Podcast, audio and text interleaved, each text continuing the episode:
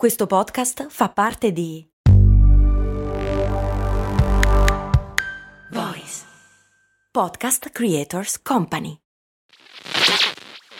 Questo ascolto è supportato da MD Supermercati Convenienti. Non so se avete notato anche voi, ma negli ultimi anni fare la spesa è diventato sempre più difficile. Nei decenni passati era quasi un rito familiare. Oggi ci dobbiamo destreggiare tra mille impegni e in più dobbiamo stare attenti al prezzo e alla qualità. Per fortuna però c'è MD che al prezzo conveniente associa anche la qualità dei prodotti. MD ci risolve più problemi in un colpo solo. Diciamo che si va sul sicuro. E scaricando l'app di MD potrai avere altri vantaggi, oltre a scoprire tutto l'universo MD.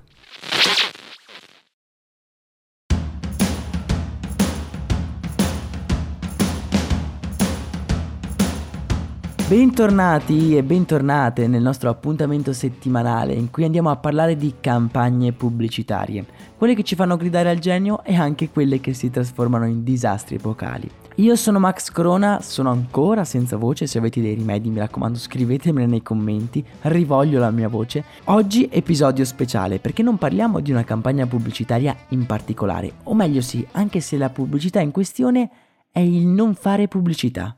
Ma andiamo con ordine.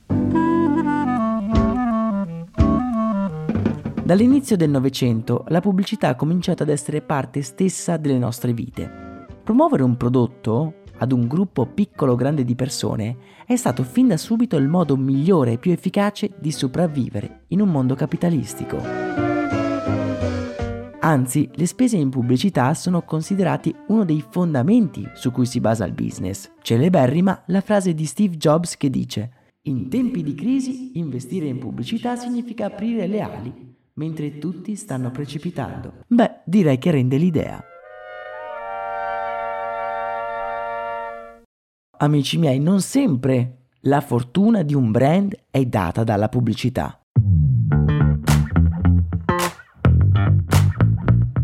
Uno dei casi più recenti è sicuramente quello di Tesla. Tesla, fino al maggio del 2023, quindi fino a pochissimi mesi fa, non ha mai speso neanche un misero penny in pubblicità. Niente cartelloni, niente video promozionali o chissà che campagna geniale. Eppure tutti la conoscono, ha una capitalizzazione di fantamiliardi e vende a manetta.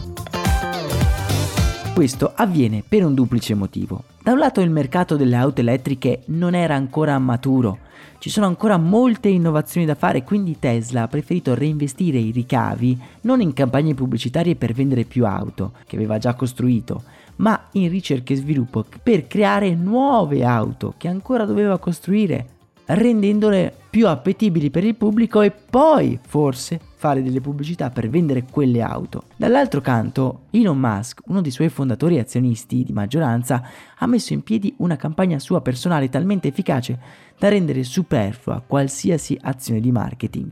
Essendo poi il primo brand esclusivamente di auto elettriche, il passaparola è stato facilitato, tanto che fino a qualche anno fa Tesla era sinonimo di auto elettrica e quindi i due termini venivano utilizzati come sinonimi. Le cose però sono cambiate, come abbiamo detto da maggio 2023 Tesla ha annunciato finalmente il suo progetto di fare campagne promozionali. Un indizio in più che ci dice che probabilmente l'auto elettrica di Tesla è arrivata ad un livello di innovazione accettabile dal volerne vendere sempre di più. Sempre nell'ambito delle auto c'è un altro brand che non ha mai utilizzato neanche un misero cartellone pubblicitario per promuoversi. Stiamo parlando ovviamente di Ferrari, il brand simbolo del mercato delle automobili e uno dei marchi più influenti al mondo. La strategia di Ferrari è molto diversa da quella di Tesla. Da un lato Ferrari fin dalla sua fondazione ha utilizzato le competizioni sportive per creare un'immagine chiara intorno al suo brand. Enzo Ferrari infatti non era interessato a vendere auto al pubblico, ma utilizzava la vendita diretta solo ed esclusivamente per finanziare le sue corse. In secondo luogo, la Ferrari è nata per essere esclusiva, per non essere per tutti, per essere un sogno, un desiderio di vita. Tant'è vero che Enzo Ferrari faceva costruire sempre un numero di macchine intenzionalmente inferiori alla richiesta, in modo da mantenere sempre vivo questo desiderio che creava a sua volta un passaparola ed un'invidia nei confronti di chi invece era riuscito ad accaparrarsi una Ferrari. Se avete ascoltato la serie di storie di brand che vi lascio in descrizione, saprete che questo all'epoca non andava giù al re delle automobili, Henry Ford Jr., che una volta disse io spendo milioni di dollari in pubblicità e quel meccanico da quattro soldi finisce sulle prime pagine di tutti i giornali gratis. La risposta di Enzo Ferrari vale la pena di essere ripetuta.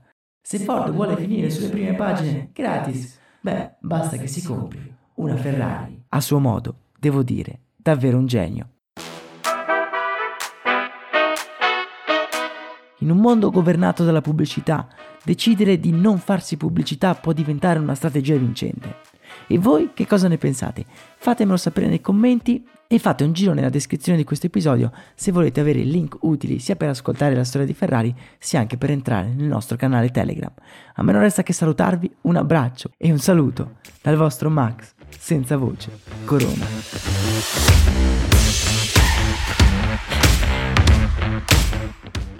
Vacanze in Sicilia o in Sardegna. Con i traghetti GNV viaggi in relax, porti tutto quello che vuoi e ottieni super vantaggi. Col nuovo programma Fedeltà MyGNV accumuli punti viaggiando, ricevi un cashback del 20% e tanti sconti a bordo. Non c'è modo più conveniente per andare in vacanza. Scopri i dettagli su gnv.it.